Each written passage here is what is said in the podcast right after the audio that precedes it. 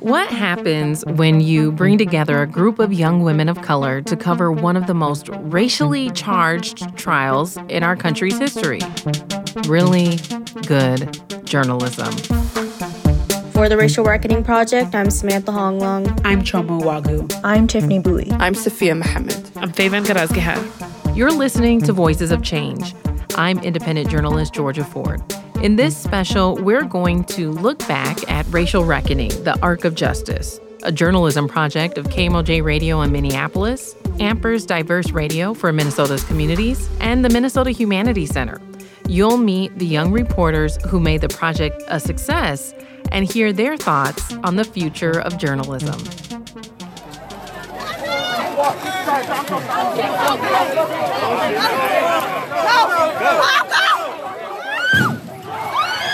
In May of 2020, the horrifying video of Minneapolis police officer Derek Chauvin kneeling on George Floyd's neck rocketed around the world, inciting anger and outrage. Police doing the flashbangs, everything.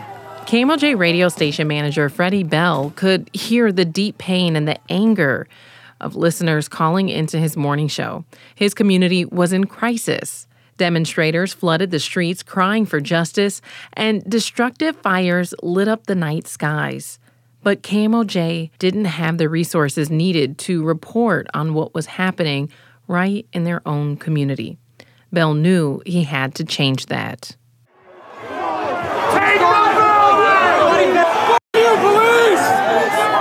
Then on January 6, 2021, as he watched the news coverage of some very different riots at the nation's capital, he became even more energized. And I can remember seeing the different reporters who were covering the story, and it was just frustrating because I did not see one person of color telling the story through their voice and hearing it from their perspective. Even though the facts are the facts, there is a difference, I thought, in sharing. And then we got telephone calls from our listening audience asking, who was our reporter on the scene? Well, not only did we not have a reporter on the scene, we have no news department. So I processed that a little bit, and I decided that we needed to try to figure out a way to report on news of importance to our communities. The historic trial of Minneapolis police officer Derek Chauvin for the murder of George Floyd was just weeks away, so Bell knew he needed to act fast. He took his idea to Ampers, a nonprofit organization that provides support and programming to 18 public radio stations across the state, with help from the Minnesota Humanities Center and several other generous funders. They created Racial Reckoning, the Arc of Justice. The goal of the 10-month project? To hire young reporters from diverse backgrounds to cover the Derek Chauvin murder trial and the many racial and social justice issues unearthed in the wake of George Floyd's killing. Daily updates would air on KMOJ, other Ampers radio stations, and across social media platforms. Ampers assembled this temporary newsroom, hiring a team of 5 young freelance reporters who all happened to be women. It also brought on board some seasoned professionals to lead the project, including me. As an independent journalist and a Black woman, my job was to serve as lead reporter while mentoring the young reporters along the way. I remember when I got the call about the project, I was so excited because I had planned to report on the trial anyway, independently. But I was also really overwhelmed because I knew it was a very big undertaking. So to be able to plug into a project like this was incredible. It gave me the opportunity to be supported while also supporting others along the way. In addition, longtime public radio reporter Marianne Combs was hired to train the reporters and edit our stories. What was interesting for me coming into this situation was, first off, that we were given permission to try something new. And my role was to trust your judgment as a Black woman who, in your lived experience, you have so much more knowledge that I will never have. And so when you say, I think this is an important story, we should do this story, my default is to say, yes, absolutely. How can I help you tell that story? Nationally, there was an immense appetite for media coverage of the Derek Chauvin murder trial. As we began filing daily 2-minute radio reports, other radio stations beyond Minnesota picked up the stories as well. By the end of the project, more than 36 radio stations nationwide aired elements of racial reckoning, with some reports reaching more than 1 million people. Weekly updates were translated into Spanish, Hmong, and Somali in order to reach Minnesota's largest immigrant communities. Hi, my name is Samantha Honglong. Samantha was one of the first reporters to join the team. She had just graduated from the University of St. Thomas, where she studied communication and journalism. Like many of the reporters who joined Racial Reckoning, Samantha is an alum of 360 Journalism, a program that teaches key reporting skills to high school students from diverse communities. She immediately put those skills to good use covering the justice system. I've always been curious about it, and I really enjoy knowing the detailed process of it, because that's where things get lost in the system, you know, these systemic issues that impact everyone, the disparities that exist within the prison system, and it's the little things that matter. So watching jury selection, watching what questions are asked, who gets picked, the order of which the prosecutors present the information for opening statements and closing statements. They're going to kill me. They're going to kill me, man. You will hear him crying out, and you will hear him cry out in pain. Samantha says while she loved digging into details, reporting on the trial took a toll. Just processing your human emotions, and then also being an early journalist and like navigating how to word things, how to tell a story, how to be, quote, objective, but also like present the facts, but also include the nuances behind the facts. You know, it's like, I want to capture this. I want to do it right.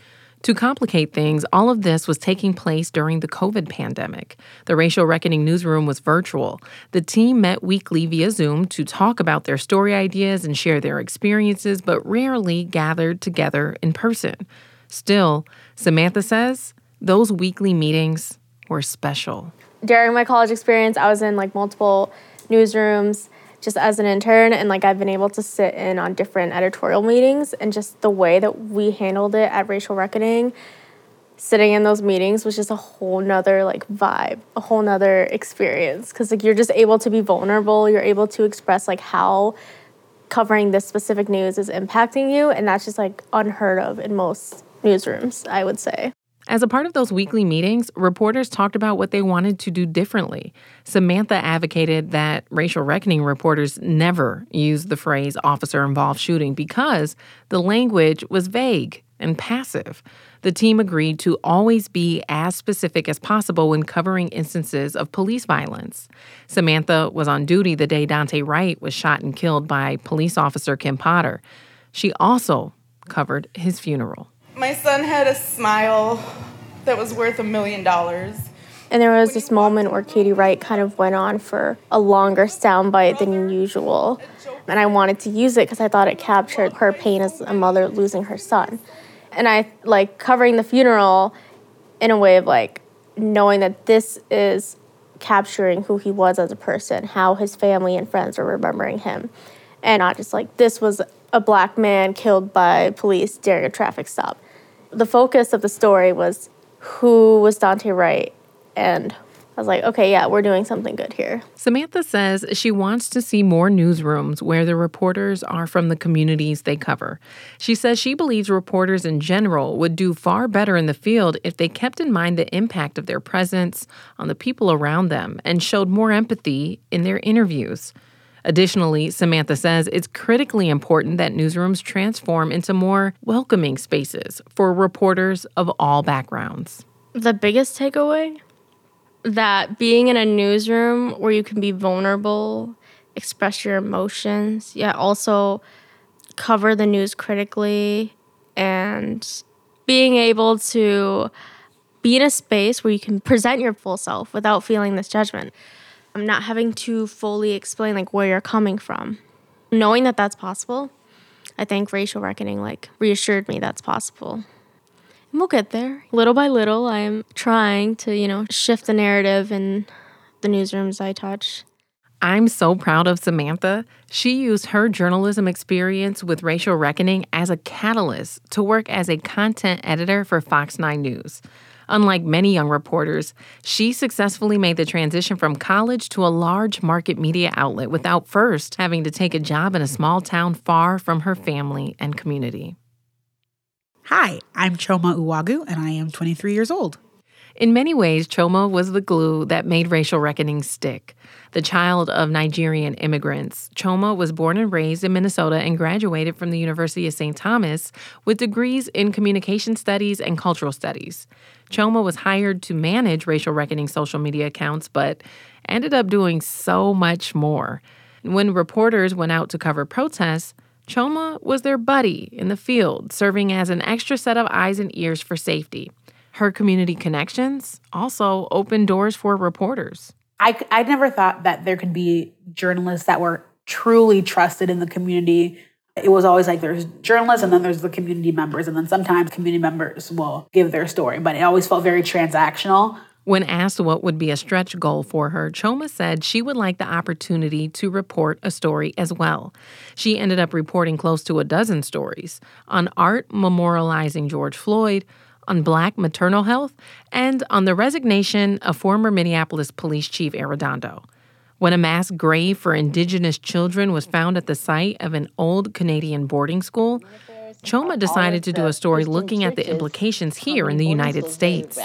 Laja Madir is now the author of the most comprehensive list of American Indian boarding schools in the U.S. So far, she's identified 407 of them. She says the boarding school era is America's best-kept secret, only now gaining national attention. She recalls stories. As the digital media producer, Choma was exposed to the darker side of interacting with the public on racially charged stories. We would boost a story, and we would just get all these really angry comments from people. But you're not allowed to comment back, right? You have to, retain your composure because, you were the face of racial reckoning, so you can't comment back. The most you can do is maybe block them or just let other people hopefully fight your battles for you. So that was really hard, watching people just say these things and these things aren't true. You're a Black woman, so these things aren't true. And then we would always talk about it in our meetings, and that was always helpful as well, just to debrief. But it's hard, when somebody who looks like you is, the victim in the situation. Choma says when she graduated from college, she didn't really think she'd be able to become a reporter. Because of who I was competing with, I'm not going to get a big journalism job outside of college, and I don't really want to move out in the middle of the United States. So I guess I'm just going to go to corporate, and that's what it's going to be. But having this project kind of brought me back to that's why I did my major in the first place. I do really enjoy storytelling and connecting with people and connecting them with other people through their stories. Now, Choma says, because of her experience on racial reckoning, she plans to continue reporting. I think we made something really special. And if you had told me when I was still in school this was possible, I would have been okay, I guess, but I don't see it anywhere, so I don't think it's going to be possible. I have been so inspired watching Choma blossom as a storyteller. It was such a joy to watch her. At times, I know it took courage for her to tackle new things and push beyond what she was comfortable with, but that work paid off for Choma, and we're also blessed by her finding her own voice as a storyteller. You're listening to Voices of Change, Reflections on the Racial Reckoning Journalism Project. I'm Georgia Ford. Voices of Change is a production of Ampers Diverse Radio for Minnesota's communities, with support from the Minnesota Arts and Cultural Heritage Fund. Racial Reckoning hired young reporters from diverse backgrounds to cover the historic trial of Derek Chauvin and the many racial and social justice issues unearthed in the wake of George Floyd's killing. Hi, my name is Tiffany Bui. I live in Minneapolis. My family is from Vietnam, and they settled in St. Paul after immigrating to the U.S. Tiffany Bui joined Racial Reckoning after the trial of Derek Chauvin had concluded, but before he had been sentenced. Tiffany brought with her a lot of experience. She was the managing editor for the Minnesota Daily, the University of Minnesota's campus newspaper, and she'd completed multiple internships in the Twin Cities newsrooms as well as at National Public Radio. She's passionate about journalistic ethics and is always mindful of power dynamics. When ex-police officer Kim Potter took the stand in her defense for the killing of Daunte Wright, Tiffany pitched a story about the power of white women's tears in racially charged situations. I think I was able to do those critical stories that may not have made sense to an editor if I pitched it somewhere else. Like, why do we want to talk about her crying? I think a lot of news outlets covered her tears as maybe a show of contrition, as a video / soundbite that shows her being really emotional and that gets views. But Marianne empowered me to think more critically about this story and then do a feature specifically talking about what is the history of white women weaponizing their tears or their victimhood, especially against Black men, and what those tears mean to like white men and how they enact violence against Black men. And so going into that history, I think was really important. Whether or not Kim Potter was faking it or whatever doesn't matter, is that there is history behind there. In addition to the police trials, Tiffany reported on housing discrimination and the protest over the Line 3 construction on treaty-protected land. But more important than any single story, she says, was the experience of working with her fellow reporters. I had always wondered what that would be like, having worked in predominantly white newsrooms and having to feel like I had to constantly be on my toes or advocate for myself, whereas here I had people who are willing to look out for me and also advocate for me and validate my ideas. And so I feel like because I was here at Racial Reckoning, I could move into a newsroom like this. Like, I could imagine a newsroom like this. I don't know if I could necessarily build one, but I know that that is a space that I want to be in. Tiffany says mainstream newsrooms need to do more to support racial equity than just make a few diverse hires. I think every journalistic organization that purports to be unbiased or objective needs to be very clear what their values are. Are you anti-racist? Are you willing to examine the United States as an imperial and colonial project beyond like big history, scholarly, critical race theory words? That's the history of our country. And if you are going to be telling stories about the history of our country and the people who live in it now and are affected by it and the people who have inherited power from it, you can't just pretend that you exist outside of that. Tiffany is a natural. She came into the Racial Reckoning Project with great instincts, strong values, and a clear vision of the change she wants to make in the journalism industry. We're so proud to have contributed in a small way to her journey. She has since been hired by Public Radio's Marketplace, where she continues to bring her critical analysis of power to the financial world. My name is Sophia Mohammed. I'm a sophomore at St. Thomas. I'm studying journalism and double minoring in justice and peace studies and theology. Sophia Mohammed was the youngest reporter in Racial Reckoning's newsroom, and she dove right in, taking on new challenges with enthusiasm. Her first story, covering the sentencing of Derek Chauvin.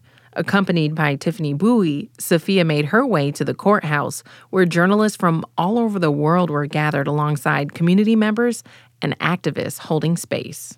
I noticed that there was a lot of invasion of space, just seeing them stick a microphone in people's faces and putting them on the spot without really understanding that this is a hard time, not only for people of color, but for anybody who's been living in Minneapolis in the past year who's there, and even the journalists who are local, who have been in the thick of it all. It really sickened me, and I didn't like it. As a Somali American, Sophia advocated for stories about the Somali immigrant community. That led to a report on Somali Independence Day. Because oftentimes when the Somali community is in the news, it's often for something bad. However, there are a lot of positive stories. And an event like this, after a year of shutdown and everything that was going on, being able to be in community with one another was very important. Any journalist could have covered that story, but I think being a Somali journalist, a Somali person that happens to be a journalist, gave me a different lens, and I was able to approach it from a different perspective. Sophia went on to profile local activists and reported on several community events. She also produced stories on racism on college campuses and Minneapolis's Public Safety Charter Amendment. Sophia describes herself as an introvert, but over the course of the project, she found her voice and her self-confidence grew.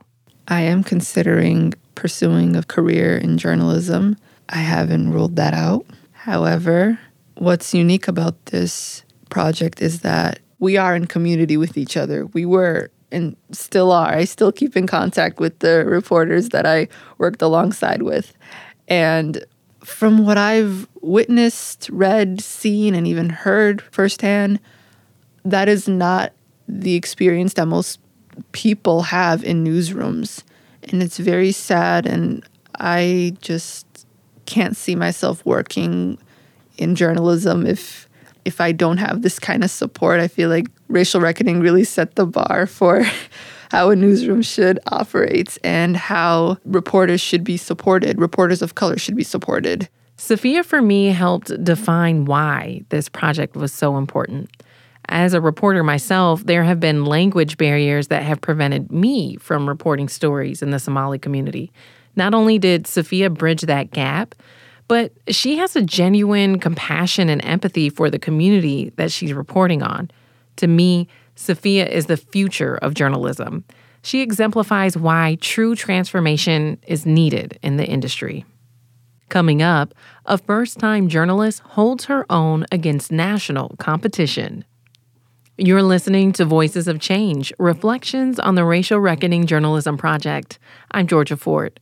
Voices of Change is a production of Ampers Diverse Radio for Minnesota's communities, with support from the Minnesota Arts and Cultural Heritage Fund. Over the course of 10 months, these young reporters not only filed daily radio reports, but also helped provide live coverage of breaking news, appeared as guests on the project's weekly podcast, Bearing Witness, and produced video reports for special programming on the anniversary of George Floyd's murder. While all the racial reckoning reporters are success stories in their own right, one young journalist's experience stands out. Hi, my name is Faven Garazgihar. Racial Reckoning was Faven's first reporting experience since participating in 360 Journalism in high school. She went on to study economics and global studies at the University of Minnesota. After a few years working various jobs, Faven decided she wanted to try something new. That's when she connected with the Racial Reckoning Project. I felt like it was very radical. I mean, this was my first journalism position, and then to be in a space where I'm like very supported and there's a lot of trust put in my ideas and what direction I want to take. Faven took to reporting naturally, and thanks to her background in community organizing, brought a level of nuance to her radio stories that many mainstream newsrooms lack. When the trial of Derek Chauvin addressed painkiller addiction, she went to treatment centers to find out what impact that high-profile conversation had on the community. In the Derek Chauvin murder trial, the defense attributed George Floyd's death in part to his substance abuse. Allie Carey is with the Steve Rummler Hope Network. She says communities of color are often criminalized for substance use. It can still come as a surprise sometimes, the degree to which substance use continues to be framed as a personal choice. At weekly editorial meetings, Faven advocated for expanding Racial Reckoning's coverage and including new voices. Especially when it's like the same group of activists speaking at events, being mindful to like also give platform to different organizations and activists who are also doing the work, but maybe are not the first person people jump to for a quote because maybe they didn't say it as neatly or they're just not as widely recognized. Just to be mindful of like the different people who are in the community who maybe have different relationships to media, and to also be like, we are a community of people who all have different voices, but they're all valid. Faven says she particularly appreciated the ability to stick with the story when other news outlets moved on. One example, the killing of Winston Smith by members of a federal task force. There was some fatigue around protests and racial justice. And then because that initial narrative about Winston Smith had been like murder suspect, I think some media were like, okay, we're not going to focus as much attention on this. But there were still activists and people who cared, who were occupying space. It isn't necessarily like this is the most popular and interesting thing for people to click on, but like this is what's happening. And so that's what we're talking about. When it came time to cover the Kim Potter trial, Faven represented Racial Reckoning inside the courtroom. Twice she served as a pool reporter for all news media, sending her observations out to local and national outlets for use in their coverage. In just 10 months, Faven went from a first-time journalist to holding her own alongside reporters from NPR, Fox News, and other major newsrooms. Now, Faven is working as a freelance reporter for several outlets in the Twin Cities and nationally. She says she was initially concerned that, as a Black woman, she would only get work writing on Black issues with the Black lens. But I think it's also a valid thing to continue looking at things through a racial equity lens. And so with various stories that I'm reporting, even if it's something as generally applicable as like mental health, it's like, how is this specifically impacting people of color? And how might this moment be tied to the moment of our politics and history and civil unrest? Faven is an amazing writer. Her thoughtfulness and ability to communicate the complexity and nuance that exists in most stories is what distinguishes her from other reporters. The Racial Reckoning Project ended on Christmas Eve 2021 with Faven's report on the verdict in the Kim Potter trial. After 3 days of deliberation, a jury on Thursday found former Brooklyn Center police officer Kimberly Potter guilty of 2 counts of manslaughter and the death. Over the course of 10 months, this team of young reporters took on numerous high-profile stories. The trial and sentencing of Derek Chauvin, the 1-year anniversary of George Floyd's murder, the killing of Daunte Wright, the protests that followed, and the trial of Kim Potter. They reported on art, education, healthcare, housing, and the environment. And they did it all with both empathy and accuracy. Managing news editor Marianne Combs says she came away from the project with a new understanding of what equity in journalism looks like. The lesson I kept on learning and relearning was that it just takes the opportunity to do the work and to do the work repeatedly to get better. So how do we make sure that everybody has access to those opportunities? Because the reporters were all women of color, they were comfortable seeking out diverse voices for their stories.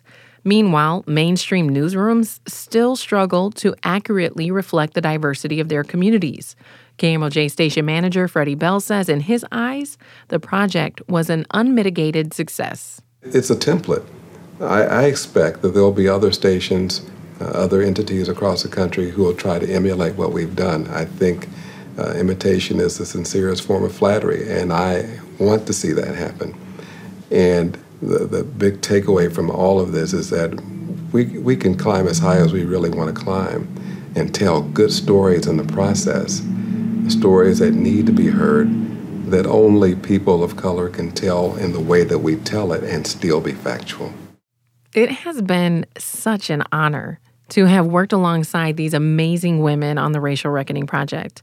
For me, this project symbolizes the opportunity that so many journalists of color deserve to be able to be in community and tell our stories. There's a cultural competence that we as Black women and women of color hold that gives us a different lens and perspective, and a level of compassion when we go into our communities and talk to our neighbors about difficult subjects. We do it in a way that strengthens relationships, as opposed to creating more barriers or distrust between community and the media. Seeing some of the journalists from our project go on and get hired by mainstream media outlets, I think that is what I am most proud of about our project. We gave an opportunity to women who are great storytellers to do the work, and they show the world why women like us are worth investing in. You've been listening to Voices of Change, reflections on the Racial Reckoning Journalism Project. I'm Georgia Ford. Voices of Change was written by Marianne Combs and myself, edited by Aaron Warhol, and produced by Justice Sanchez. This documentary is a production of Ampers Diverse Radio for Minnesota's communities, with support from the Minnesota Arts and Cultural Heritage Fund. For more information about the Racial Reckoning Project, visit the Ampers website. That's ampers.org.